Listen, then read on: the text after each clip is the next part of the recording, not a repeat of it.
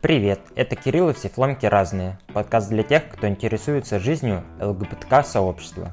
Если тебе нет 18 лет, прошу не слушать данный подкаст, так как по законодательству Российской Федерации это запрещено.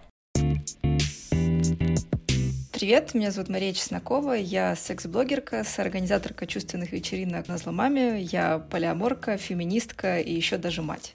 Вот, так что такой немножечко взрывной флакон. Здорово. И мне хотелось бы с тобой поговорить на тему секса в ЛГБТ-комьюнити в целом. И первый мой вопрос будет логичный. Можешь рассказать как секс-блогер, а что такое секс. Да, было бы странно, если бы секс-блогера позвали поговорить на какую-нибудь другую тему, но я на самом деле уже очень жду, когда меня позовут, там, не знаю, пообсуждать рецепты или еще что-нибудь такое. Мне кажется, понятие секса как такового, ну не то чтобы не существует, но каждый человек определяет для себя его сам. То есть для нас всех секс — это разное. Для меня это некое чувственное взаимодействие между не двумя людьми, а любым количеством людей, и это может быть что угодно. То есть иногда секс — это очень пристально смотреть э, партнеру в глаза, и это тоже секс. И, не знаю, там, классический секс в его понимании, там, пенетративный секс, оральный секс — это тоже секс. Поэтому для меня это способ коммуникации с партнером через телесность, через близость и через ну, такое тонкое чувствование другого человека. Я часто наблюдаю твои обзоры секс-игрушек. Можешь поделиться, что сейчас находится в целом в топе? Какие именно секс-игрушки, на твой взгляд, могут применять однополые пары? Сейчас довольно популярны э, различные вакуумные стимуляторы, если мы говорим об игрушках для женщин, то есть это те игрушки, которые направлены на вакуумную стимуляцию клитора, потому что они у большинства женщин дают легкий, понятный, классный оргазм, то есть это другие ощущения, которые сложно достичь руками, кунилингусом, либо какими-то другими практиками. Очень часто спрашивают о том, что посоветуйте парную игрушку, да, но чаще спрашивают в контексте гетеросексуальных пар, но на самом деле гомосексуальные пары тоже интересуются, но я не считаю, что игрушки нужно делить на парные и непарные. Я считаю, что любую игрушку можно вписать в парный секс. Просто когда мы говорим про парный секс, особенно там в гетеросексуальном контексте, обычно это подразумевается ну какой-то конкретный такой пенетративный секс, пенис в вагину, да. На самом деле, ну опять-таки то, что я уже говорила, секс это гораздо более широкое понятие. В том числе у гомосексуальных пар секс тоже бывает очень разным. Кому-то хочется проникновения, кому-то не хочется проникновения, кто-то любит долгую прелюдию, кто-то хочет быстрый оргазм. И, соответственно, нельзя сказать, сказать, какие универсальные игрушки подойдут для таких пар. Нужно спросить у конкретной пары, что она хочет получить с помощью этой секс-игрушки, какую стимуляцию хочется. И тогда можно подобрать. То есть анальная стимуляция, вагинальная стимуляция, стимуляция пениса. Ну, вариантов миллион. То есть, соответственно, нужно дать более узкий запрос, и тогда уже можно говорить о каких-то конкретных девайсах. У нас в стране есть такая определенная сексуальная безграмотность. Как сейчас на твоих глазах, твое окружение, как этот запрос можно сформулировать четко, может быть, с кем его проговорить, как понять его? Я бы скорее начала с некоторой такой сексуальной рефлексии и подумала о том, какой сейчас мой секс, да, что мне в нем нравится больше всего, какие его сильные стороны я хочу подсветить и улучшить, какие стороны, наоборот, не нравятся, и я хочу что-то изменить. И, соответственно, задумываясь о том, чего хочется, можно начать думать, что именно попробовать. Опять-таки, можно идти банальными, ну, какими-то такими простыми вещами, да, то есть, например, подумать, там, это оральная стимуляция, это анальная стимуляция, это тренировки мышц тазового дна, они на самом деле актуальны для мужчин мужчин и для женщин. Это улучшение парного взаимодействия, да, например, там, не знаю, кому-то банально может не хватать лубрикантов, смазки или еще чего-то такого, потому что многие считают, что это, не знаю, зашквар использовать лубриканты, да, вот. И, соответственно, просто подумать, что это может быть. Хороший запрос, например, просто попробовать что-то новое. Это тоже прекрасный запрос, и он имеет место быть. Когда ты подумал о том, что именно тебе может быть интересно, есть смысл еще понять, какая у тебя чувствительность, потому что игрушки, которые сейчас э, представлены на рынке, они на самом деле деле все очень разные. Когда я начинала только свой путь тестирования секс-игрушек, многие игрушки я описывала так, что типа, ну, блин, не понравилась, вибрация слабая, вообще не знаю, кому подходит. А когда стала дольше и дольше работать в этой сфере, поняла, что на самом деле игрушки как раз-таки есть с разными типами вибраций, потому что у людей есть разные типы чувствительности. У кого-то высокая, у кого-то средняя, у кого-то низкая, да, то есть кому-то нужна очень сильная стимуляция, например, как мне, да, кому-то очень слабая, очень мягкая, потому что прямые воздействия могут быть очень а, неприятные даже болезненные болезни. Но у кого-то чувствительность средняя, она зависит в том числе дней цикла, уровня стресса и вообще того, что происходит в жизни, или просто там в одни дни хочется сильнее, у кого-то слабее. Вот. И когда ты это все про себя знаешь, то вот с этими вводными данными можно подобрать идеальную игрушку, и, скорее всего, первая покупка будет в точку и будет радовать, и будет приносить удовольствие. Угу, спасибо. Затрагивают а, сексуальную безграмотность. Мне хотелось бы узнать твое мнение. Насколько ты считаешь, что безграмотность населения в сексуальном вопросе ведет к последствиям, влияющим на определенную нетолерантность в обществе, к ВИЧ-позитивным людям, к ЛГБТК-сообществу? То есть насколько это такие синхронизирующиеся вещи? Я думаю, что здесь как бы прямая корреляция, потому что когда у людей нет базовых знаний о том, как устроен секс, какими болезнями можно заразиться, да, как передается ВИЧ, почему люди относят себя к ЛГБТК, да, то есть если люди этого не знают, растет их нетолерантность к этому всему, и мы получаем то общество, которое имеем, потому что на самом деле сейчас довольно маленький процент людей в целом имеет какое-то базовое сексуальное образование. У поколения Z у них уже этот уровень образования гораздо выше, потому что у них есть доступ к интернету, они могут сами все почитать, разобраться, но там у тех же миллениалов или тем более у бумеров все очень и очень плохо. Я себя отношу тоже к миллениалам. На миллениалов работают секс-блогеры, но все равно это очень узкая выборка, да, то есть людей, которые подписаны на секс-блогеров, их не так много, да, если взять пропорционально всей огромной стране России. Я надеюсь, что будет меняться, когда будет расти сексуальное образование. Угу. Но наблюдая за тем, как ты работаешь над воспитанием своей дочки, очень довольно-таки мне, по крайней мере, импонирует подход. На какие итерации возможно разбивать, учитывая возраст ребенка, на то, что ему преподносить в этом возрасте, а что можно попозже и так далее. Слушай, есть уже довольно много научной литературы, в том числе на этот счет. Есть понятная схема того, что нужно рассказывать детям в разном возрасте, и, в общем-то, интересующимся нужно только найти эту схему, почитать и применять. Базово это звучит как? Детям нужно давать информацию, исходя из их возраста. Ну, то есть не надо ребенку там в 6 лет рассказывать, что такое секс, как им заниматься и как предохраняться, да, то есть ребенку, словно с рождения, выдается базовая информация. То есть когда ребенок еще совсем маленький, да, когда там, не знаю, год, два, два, да, то есть мы же рассказываем ребенку там, что там это твоя ручка, это твоя ножка, да, но почему-то забываем, например, о том, что у ребенка есть вульва, пенис, что прикосновения к этим зонам могут быть приятны. То есть мы просто даем с рождения базовую информацию об анатомии, как устроено тело. Когда ребенок становится взрослее, то есть это, допустим, 3-4 года, ребенок уже должен знать правила нижнего белья, да, должен знать правила безопасности, он должен знать, что, допустим, к его гениталиям, к тому, что расположено там под нижним бельем, не имеет права прикасаться никто, кроме родителей, там, или врачей, но тоже там под присмотром родителей. Это правило, которое помогает детей обезопасить от насилия, потому что, как показывает статистика, очень многие дети сталкиваются с насилием даже в таком раннем возрасте, как там 3-4 года. Соответственно, чем раньше ваш ребенок узнает эту информацию, тем больше шансов того, что он будет знать, как поступать в этой ситуации. Вот. И, соответственно, с возрастом, то есть ребенок растет, и вы даете ему чуть-чуть больше информации. То есть зачастую нужно давать информацию по вопросам. То есть если ребенок спрашивает, то есть, не знаю, я там недавно снимала обзоры на презервативы, они мне где-то валялись по дому, и у меня дочка подошла, спросила, мам, что это такое? Я ей рассказала, что это презерватив. Его используют люди, когда занимаются сексом, чтобы защититься от болезней, которые передаются во время секса.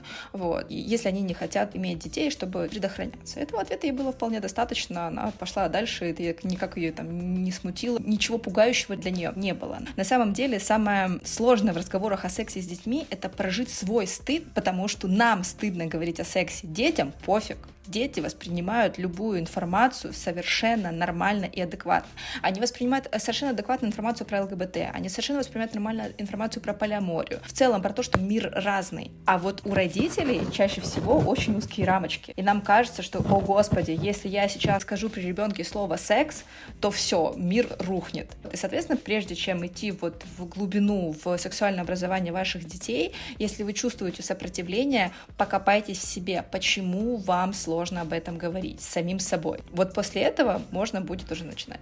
А в каком возрасте можно уже до ребенка доносить вариативность отношений, то есть про полиаморию, про ЛГБТ? Слушай, я не знаю каких-то четких рамок о том, что ну, в каком-то возрасте можно, в каком-то нельзя. Вот. Я скорее в целом за то, чтобы рассказывать ребенку, что мир разный с рождения, что здесь не надо ждать там, типа, не знаю, 15 лет и сказать, что, а знаешь, дорогой, есть геи и лесбиянки, да, а ребенок на самом деле там, ну, допустим, вдруг, да, ваш ребенок тоже гей, он еще этого не знает, он уже там, не знаю, 5 лет мучается от того, что он не вписывается вообще в какие-то нормы, которые дает ему мир, да, о том, что ему должны нравиться девочки, то, что у него должны быть другие предпочтения, спасения, и он все эти пять лет страдает, потому что у него нет ответов, и он чувствует себя брошенным. И, соответственно, чем раньше у ребенка будет эта информация, тем комфортнее ему будет находить какие-то свои пути решения, тем проще ему будет чувствовать себя в этом мире. У меня есть прекрасный пример. Мы с моей дочкой, когда читаем сказки, я, конечно, стараюсь покупать ей какие-то такие более адекватную какую-то современную литературу, то есть, например, есть прекрасные там сказки феминистические, там еще какие-то, вот, но периодически встречаются такие истории, ну, такие очень довольно патриархальные, о том, как вот девочка встретила принца, и жили они долго и счастливо. И я, когда читаю эти сказки, я ей всегда рассказываю альтернативную концовку. Я ей говорю о том, что,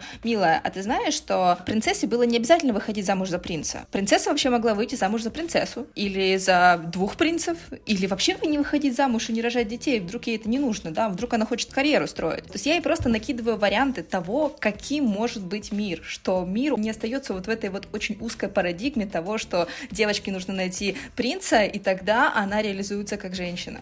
Здорово. Если честно, мне интересно вот на это подрастающее поколение новое посмотреть уже, когда они вырастут, чтобы понять, насколько словно меня воспитывали, как сейчас воспитывают новое поколение. Коль мы затронули тему полиамории, в однополых отношениях, по моему опыту, очень частая эта тема, обсуждаемая моногамия и полигамия. Можешь сказать три за и три против за ту или иную форму? Слушай, наверное, нет, я не могу сказать три за и три против, потому что это опять-таки, ну, про какие-то такие немножечко рамки. Я про то, что важно знать, что есть такие варианты, потому что, опять-таки, социум нам транслирует историю про то, что вот моногамия — это понятный такой институт брака, который на самом деле появился не так давно, ну, то есть вот этот вот институт брака, когда мы стали выбирать человека по любви, он вообще там, ну, условно, последние сто лет, да, до этого замуж было исключительно таким, ну, условным бизнесом, да, потому что было важно земли, наследство, вот это вот все, никто тебя там не спрашивал, любишь ты, не любишь, как бы, давай-ка, пожалуйста, милая, вон иди замуж, это нужно для нашей семьи.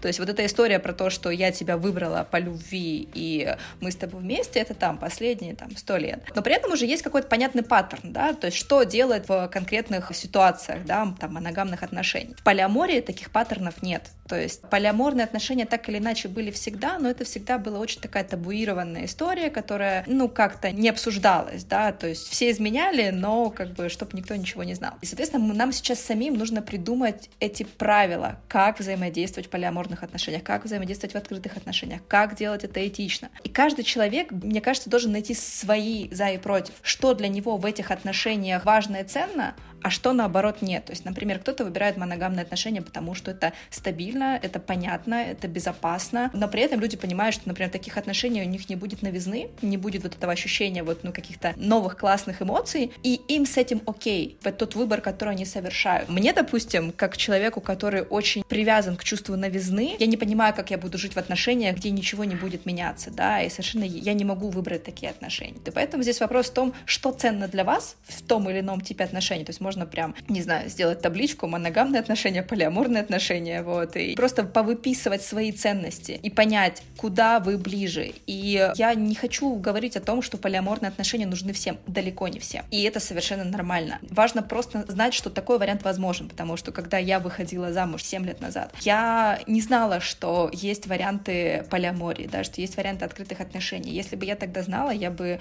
просто бы не решилась на замуж, и мне бы это все было не нужно. Поэтому Поэтому я очень топлю за то, чтобы, по крайней мере, там, современного поколения был выбор того, куда им хочется идти. А есть ли в полиамории такое понятие в таком случае, как измена? Да, конечно, это нарушение договоренности. То есть в любом случае, в любых отношениях есть договоренности, в том числе в полиаморных или в открытых отношениях. У всех, опять-таки, эта измена будет разная. Не знаю, кто-то договаривается о том, что можно ходить на свидание с другими людьми, но сексом заниматься нельзя. Кто-то договаривается о том, что, не знаю, сексом заниматься можно, а влюбляться нельзя, да, или кто-то договаривается о том, что нужно все рассказывать, а вот если человек чего-то умолчал, значит, это измена, да. Соответственно, опять-таки, вам нужно самим вычленить и понять, что именно для вас будет являться изменой. Но чаще всего для всех это пример примерно одно и то же, это обман, да, то есть когда тебя партнер обманывает, это и есть измена. Бытовал раньше миф, что парень делает минет лучше, чем девушка. Я с этим сталкивался, когда условно сделал камин своим подругам, я идентифицировал себя как бисексуал. Мне этот вопрос задавали. То есть с учетом, что у меня был опыт такой-такой. И того, кто все-таки лучше. вот. Есть ли это, может ли это быть правдой, или это все-таки миф? Слушай, ну, поскольку я все-таки не обладатель члена, то мне сложно сделать некий вывод на этот счет. Вот. Я думаю, что, ну, на самом деле просто мужчины и женщины все-таки отличаются немножечко по анатомии. И то, что я слышала там от своих партнеров в том числе, что когда мужчины делают минет, они просто делают это интенсивнее, ну, потому что у них зачастую сильнее язык, щеки, то есть у них просто мышцы немножечко по-другому устроены. И, соответственно, это просто ощущается по-другому. Я бы не говорила, наверное, здесь категориями лучше-хуже, там, интереснее, интереснее. Вот просто это по-другому. Как в целом секс с женщиной и секс с мужчиной — это по-другому. Ну, то есть я думаю, что нельзя говорить здесь категория о том, что, типа, вот, не, там, не знаю, опять-таки, с позиции бисексуала там или пансексуала, да, что, типа, нет, вот э, с этими людьми секс такой, секс хороший, а с этими плохой. Ну, как бы нет. Есть и мужчины, которые классно занимаются сексом, есть и женщины, которые классно занимаются сексом. И так и в обратную сторону есть те, которые не умеют, которым это не получается, которые как-то это все идет не так. И хотелось бы поговорить с тобой на тему сексуальности, насколько это все-таки норма, стоит ли переживать, ну, не знаю, человек, во-первых, саму, как ему понять, что она сексуален, стоит ли переживать партнеру и как строить в таком случае взаимоотношения, отношения с партнером, общение. Слушай, а сексуальность такой очень новый вопрос пока что в дискурсе. Ну, я так немножечко опираюсь там на те какие-то исследования, которые я читала, да, об сексуальности, там опыт там тех же моих подписчиков, которые мне что-то рассказывали. Но пока что в моем окружении нет сексуалов, с которыми я была бы близко знакома, которым бы я бы могла позадавать вопросы о том, как вообще это у них устроено, да, вот то есть мне очень не хватает такого прикладного опыта, потому что я пока что только опираюсь на какие-то там книжные знания, скажем так. Под асексуальностью очень часто люди путают термин асексуальность и снижение либидо, снижение в целом влечения, потому что на самом деле снижение влечения — это популярная история, которая случается практически со всеми людьми в так или иначе в разные этапы жизни. Это может быть вызвано сильным стрессом, переезд, сложный разрыв, рождение ребенка, ну вот это все, вот, может тоже вызывать совершенно совершенно асексуальность в кавычках, когда секса не хочется, ничего не радует, и в целом как бы никакого интереса это не вызывает. Здесь бы хорошо понять, асексуальность э, условно приобретенная или та, которая была с вами всегда. То есть, если у вас все было хорошо, потом в какой-то момент секс из вашей жизни исчез, но если вам хочется его вернуть, то, скорее всего, вы не сексуал. Скорее всего, у вас действительно есть просто какая-то проблема с влечением. Если у вас секса нет, и вам с этим окей, вас это никак не волнует, ваша жизнь наполнена красками, и у вас все хорошо, то да, скорее всего, вы сексуал, и просто это ваша особенность, и нужно ее учитывать. Если говорить о том, как с партнером настраивать отношения, это опять-таки зависит от того, что за партнер, да, какие у него ценности, сколько важен для него секс. Я знаю пары, которые вполне себе живут без секса, потому что секс не является для них какой-либо первоочередной ценностью. Я знаю пары, в которых, например, девушка сексуальна, парень хочет заниматься сексом, но они это решают тем, что, например, девушка находится рядом с партнером в тот момент, когда он мастурбирует, да, то есть, например, они целуются, там как-то, не знаю, взаимодействуют, но при этом не занимаются классическим сексом. Это всех устраивает, да, то есть всегда можно найти точки пересечения, которые будут решать конкретно ваш запрос. Но, конечно, бывают и такие ситуации, которые решить очень сложно. То есть, например, если это сексуал, человек с очень высоким либидо, и вы не готовы открывать отношения, вы хотите быть только в моногамных отношениях, то здесь будет сложно найти точки пересечения, и важно, ну, как-то честно себе отвечать на вопрос, готовы ли вы находиться в таких отношениях, если ничего не изменится, если вот, вот все будет так, как есть. Потому что очень часто люди хотят волшебную кнопку, которую, а сделайте так, чтобы и сексом занимались, если там он, она не хочет, да, и мы еще не расставались, и отношения отношения не раскрывали, да, и вот, вот что мне сделать? Волшебной кнопки, к сожалению, нет, всегда приходится делать выбор, вот, он может быть не самым приятным, надо смотреть чуточку дальше и понимать, куда вы хотите прийти в конечной точке.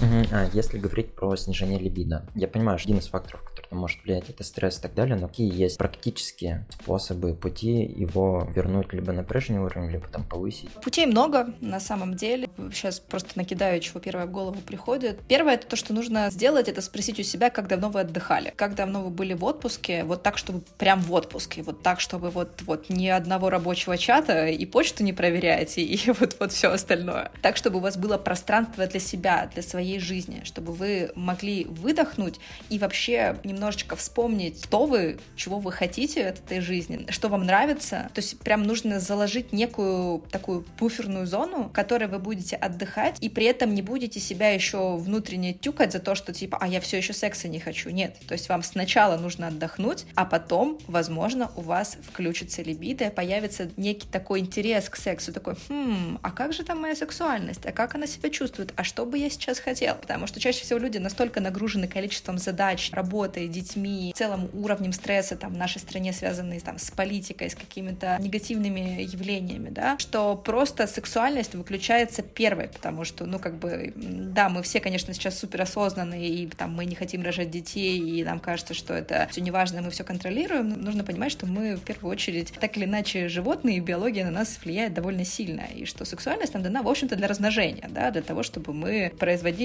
себе подобное. Соответственно, как бы, когда тебе небезопасно со всех сторон, да, когда у тебя стресс, организм это воспринимает как небезопасно, то размножаться он не будет, он первым выключит эту функцию и скажет, слушай, давай-ка я с тебя сниму эту нагрузку, и ты не будешь э, об этом думать. Первое, что мы делаем, мы отдыхаем. Второе, что мы делаем, когда вот уже вы более-менее стабильны, вы понимаете, что вы не выгорели, вы хорошо себя чувствуете, то стоит направить вектор внимания в зону сексуальности. Стоит с ней познакомиться. Я все попробовала, я такой классный. Но чаще всего это заканчивается тем, что, не знаю, вы занимаетесь сексом там в одной-двух позах, получаете оргазм одним каким-то привычным способом, и вот дальше вот этого круга вы никуда не выходите. И здесь ну, стоит найти такой внутренний интерес к тому, что а какая моя сексуальность, а что мне еще может понравиться. Я читала недавно книжку прекрасного сексолога Стивена Снайдера, и он там описывал о том, что на самом деле наша внутренняя сексуальность — это наш внутренний ребенок, который хочет играть, который хочет взаимодействовать, который хочет проявляться, у которого нет совершенно стоперов, который хочет вот только чтобы было удовольствие в одно лицо и все для него. Зачастую это все с возрастом блокируется. Соответственно, задача узнать вот какой это твой внутренний ребенок, какая твоя внутренняя сексуальность, и выпустить его на свободу, скажем так. И для этого можно использовать разные практики. Можно медитировать, можно осознанно мастурбировать, можно пробовать новое, можно ходить на секс-вечеринки, можно заниматься тантрой, можно пробовать БДСМ-практики, можно заниматься психотерапией и в том числе прорабатывать там свои отношения с сексом, потому что а, отношения с сексом — это тоже отношения, у них тоже могут быть сложности. Поэтому, наверное, вот базовые два совета — это отдых и внимание к своим запросам, внимание к своей сексуальности. А какой путь э, к тому, чтобы вернуть либидо, вы уже найдете сами, потому что там, ну, как бы нет четкого рецепта, которого я бы прописала, что, типа, вот вы употребляете вот это, вот это два раза в день, и либидо к вам вернется через месяц. Нет, такого, к сожалению, не будет. Путь всегда придется искать самостоятельно. А, говоря про психотерапевтов, стоит ли идти с вопросами там о сексе все-таки узконаправленному специалисту, там, к сексологу, который вот как психотерапевт будет разбирать именно эту тему, либо все-таки стоит брать общо и эту тему обсуждать в рамках еще и в личной жизни именно с психотерапевтом? Сексолог в России это тот человек, который может назначать медикаментозное лечение, то есть к нему стоит идти, когда уже ну, есть понимание того, что с психотерапией ты не справляешься. Но мне нравится такой узкий пласт специалистов, которые называют себя психолог-сексолог. Это психотерапевт, который получил сексологическое образование. Это не врач, он не имеет права назначать лекарственные препараты, но он в большей степени понимает, как устроена сексуальность человека и умеет с ней работать. Вот это, на мой взгляд, идеальные специалисты, потому что они, ну, если есть именно конкретный запрос на то, чтобы проработать свою сексуальность и закрыть терапию, то есть не, там, не на годы терапии, да, как с терапевтом, допустим, да, а вот если у тебя есть какой-то конкретный вопрос, ты хочешь его проработать там за пару месяцев, то имеет смысл пойти к такому специалисту и точечно поработать над каким-то вопросом, который у тебя появился. Но постоянную терапию, на мой взгляд, никто не отменял, потому что прорабатывая разные сферы жизни, в том числе коммуникацию с другими людьми, отношения с собой, отношения с родителями, мы в том числе косвенно работаем и с темой сексуальности, с темой личной границы. Это все везде пересекается пересекается. То есть я бы здесь ну, брала просто два направления. Давай перейдем к вашей вечеринке на зломаме. Можешь рассказать в целом, как родилась идея, какую потребность на зломаме удовлетворяет у тебя, что не дали другие условия вечеринки? Для меня на зломаме стало местом, где я могу, сейчас смешно прозвучит, не заниматься сексом. Потому что все секс-вечеринки, они, собственно, ориентированы на секс. А для меня это довольно скучная история, вот. Ну, потому что я не очень люблю, например, заниматься сексом на вечеринках. Для меня все-таки секс — это очень такая камерная история, в которой мне хочется вот погружаться глубоко, долго, и это не формат там быстрого секса на секс-вечеринке. И когда я ходила на разные вечеринки, а я была на многих вечеринках, вечеринках там в Москве, в Питере, в Киеве, в Минске, в Амстердаме, в Берлине, в Португалии, ну, короче, вот где можно было, пока, пока было можно, я везде сходила. Я ощущала, что когда я прихожу на вечеринку, все как будто бы ждут того, что я буду здесь заниматься сексом. То есть это может не проявляться вот открыто, да, ну, допустим, ты приходишь, и там, не знаю, я как женщина, я ощущаю на себе взгляды там гетеросексуальных мужчин, которые раздевают меня глазами и думают, э, не знаю, выебут они меня сегодня или нет. И мне это чувствовать не хотелось, потому что, ну, для меня это скучно, ну, это неинтересно, это вот, не знаю, вульгарно, пошло. Вот, и мне хотелось создать пространство, в котором ты можешь не заниматься сексом и при этом кайфовать. Ты можешь реализовывать себя, проявлять себя в разных формах, да, то есть ты можешь быть откровенно одет просто потому, что тебе так кайфово, а не потому, что ты пришел на секс-вечеринку, и здесь нужно выглядеть подобающе, да. Ты можешь бесконечно возбуждаться и погружаться в прелюдию, которая будет гораздо вкуснее, чем тот самый пресловутый секс, просто потому, что это интереснее, да, когда это все ну, такое очень мягкое, растянутое чувство, да, то есть вот опять-таки в нашей культуре секс очень пенетративно центрирован, скажем так, да, что сексом считается только если пенис был в вагине там или еще где-то, то тогда вот это можно считать сексом. Если не был, то как бы не считается, да, отсюда как бы идут и куча стереотипов о том, что, не знаю, что лесбиянки не могут заниматься сексом, потому что, ну как же, у них же там пениса нет, как бы, да, вот с геями, мне кажется, чуточку попроще, вот, но, короче, куча стереотипов идет отсюда. А когда ты смотришь шире, когда ты понимаешь, что секс это вообще все, ощущений становится больше, чувствительность тела становится больше. Вот. И как раз-таки на маме родилась из того, что мы создали пространство, где можно быть любым, где не обязательно заниматься сексом, где можно кайфовать от прелюдии, от возбуждения, от знакомства, где тебя принимают любым, где тебе не нужно скрываться под разными масками и говорить, что типа нет, нет, нет, я не такой, и вообще это не про меня. Так мы и сделали, и это оказалось очень популярным, и мы поняли, что не только у нас одних есть запрос, а такой запрос есть у многих людей. В назло маме, есть ли в целом на секс-вечеринках какие-то ограничения возрастные сверху? А, то есть там люди старше стальки, то условно не проходят какой-то, не знаю, фейс-контроль. Нет, у нас нет эйджизма и лукизма. Мы выбираем людей по тому, насколько они разделяют наши ценности, насколько они понимают наши правила, вот, и насколько мы в целом близки по вайбу. Но мы никогда не выбираем людей по внешности, потому как они выглядят, что они носят, сколько они весят или сколько им лет. Никогда не было гостей, которые бы мы не пустили, потому что они там слишком взрослые. Есть ли место быть представителем ЛГБТ-комьюнити у вас на вечеринке? Да, конечно, мы совершенно открыты ко всем. У нас есть представители ЛГБТ-комьюнити. Не так много, как нам бы хотелось, потому что нам бы хотелось, чтобы это была такая действительно вечеринка, где все люди чувствуют себя комфортно. Но пока что то, что я слышу из отзывов, за счет того, что представителей ЛГБТ довольно мало, вот, ну, просто потому что, не знаю, почему-то они к нам еще не доходят, возможно, не все нас знают или там по каким-то другим причинам. Не все всегда чувствуют себя комфортно именно потому, что нет таких людей, скажем так. Но мы в целом транслируем историю про то, что мы не хотим разделять вечеринки, то есть нам предлагали проводить, допустим, ЛГБТ-вечеринки, да, то есть мы разделяем такую историю берлинской культуры, где люди не делятся на комьюнити как таковые, где люди, объединенные одними ценностями, вполне себе могут чувствовать себя комфортно, как гетеро, так и би, гей, транс-персон. Мы всем рады, всем открыты, и мы хотим в дальнейшем делать какие-то, возможно, там, не знаю, коллаборации с ЛГБТ-вечеринками, чтобы привлекать аудиторию, чтобы это было похоже на маленький локальный Берхайн, где всем рады, все счастливы, всех техно и обнимашки.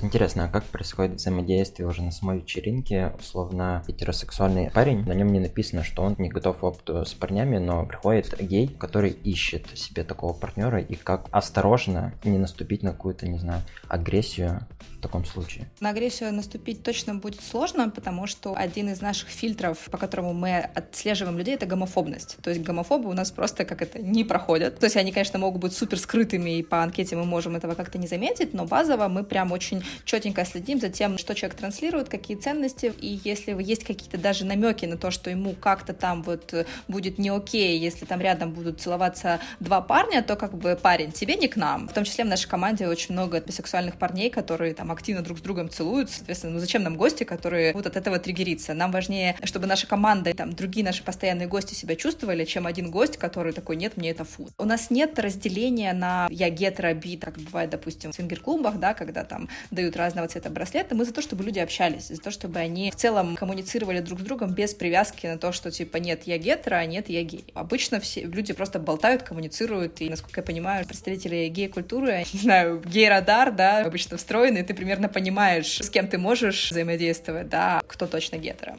Хорошо. Можешь сказать в целом, наверное, про секс-вечеринки? Как ощутить потребность, что вот мне бы, возможно, было бы интересно сходить на секс-вечеринки? То есть как найти вот это понимание, осознание, что хочу, либо можно, либо нужно? Я не верю в нужно, потому что это скорее все, все должно идти из хочу. Для меня секс-вечеринки — это в целом про открытость. Я совершенно прекрасно понимаю, что это не всем заходит. Для меня это история про то, чтобы сходить, чтобы понять, как тебе, и проанализировать в дальнейшем, хочешь ли ты продолжать, понравилось тебе или нет. В целом целом близко тебе это или нет.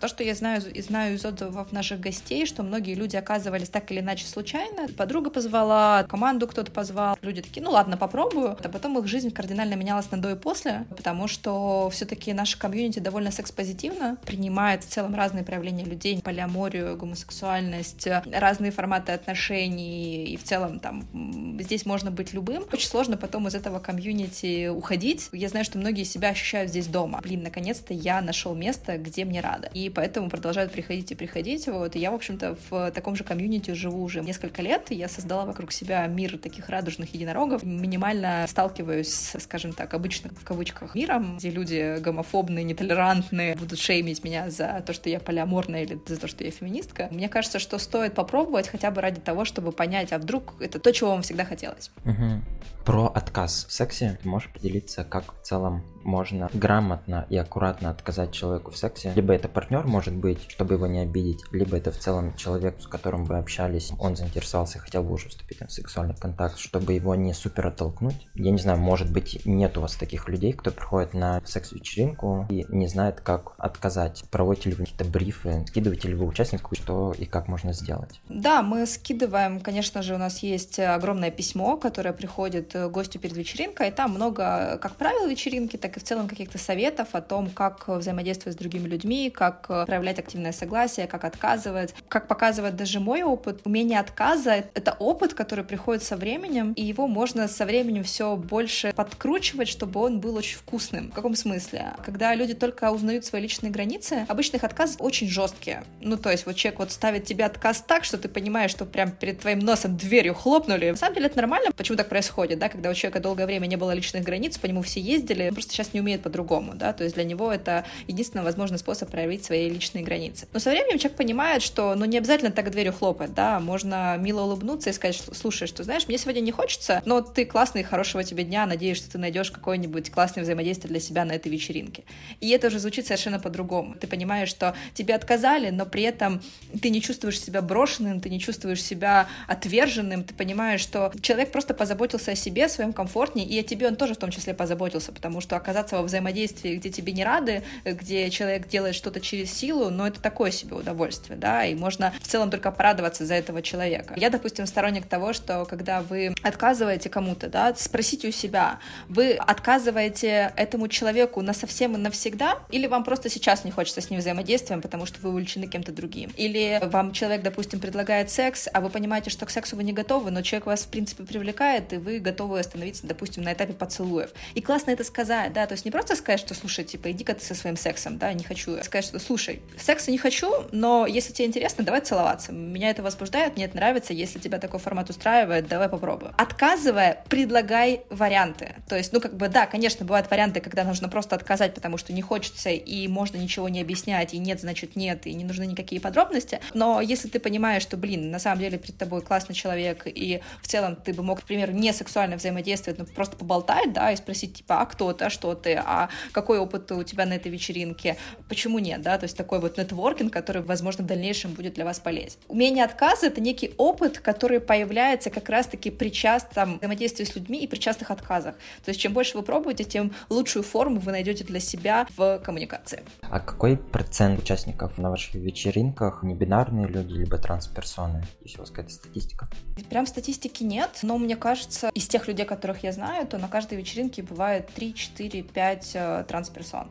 И мой финальный вопрос, он связан уже больше с подкастом, так как подкаст называется «Все фломки разные». Что делает тебя отличной от других? Хороший вопрос. Я думаю, что, наверное, потому что я разная, потому что я не боюсь выбирать свой путь, отличный от пути других людей. По мнению большинства, быть матерью, писать о сексе и делать секс-вечеринки — это тот еще зашквар. Но я не боюсь выбирать свой путь, идти по нему, потому что мне классно, потому что я в нем реализуюсь, потому что мне это интересно. В целом не вписываться в стереотипы и в шаблоны, а понимать, что мир очень разный, и чем больше я буду открыта к этому миру, тем больше интересного я могу получить, и тем более интересный опыт мой будет. Угу. Спасибо большое, Маша, за то, что согласилась на запись подкаста. Мне было очень интересно. Слушай подкаст на платформах Apple, Google, Яндекс.Музыка и CastBox. Подписывайся на телеграм-канал, оставляй отзывы и пиши мне лично. Если ты хочешь поддержать подкаст материально и помочь мне с оплатой монтажа выпусков, теперь это можно сделать через сервис Boosty. Все ссылки ты найдешь в описании. Спасибо, что со мной, и до встречи в следующем выпуске.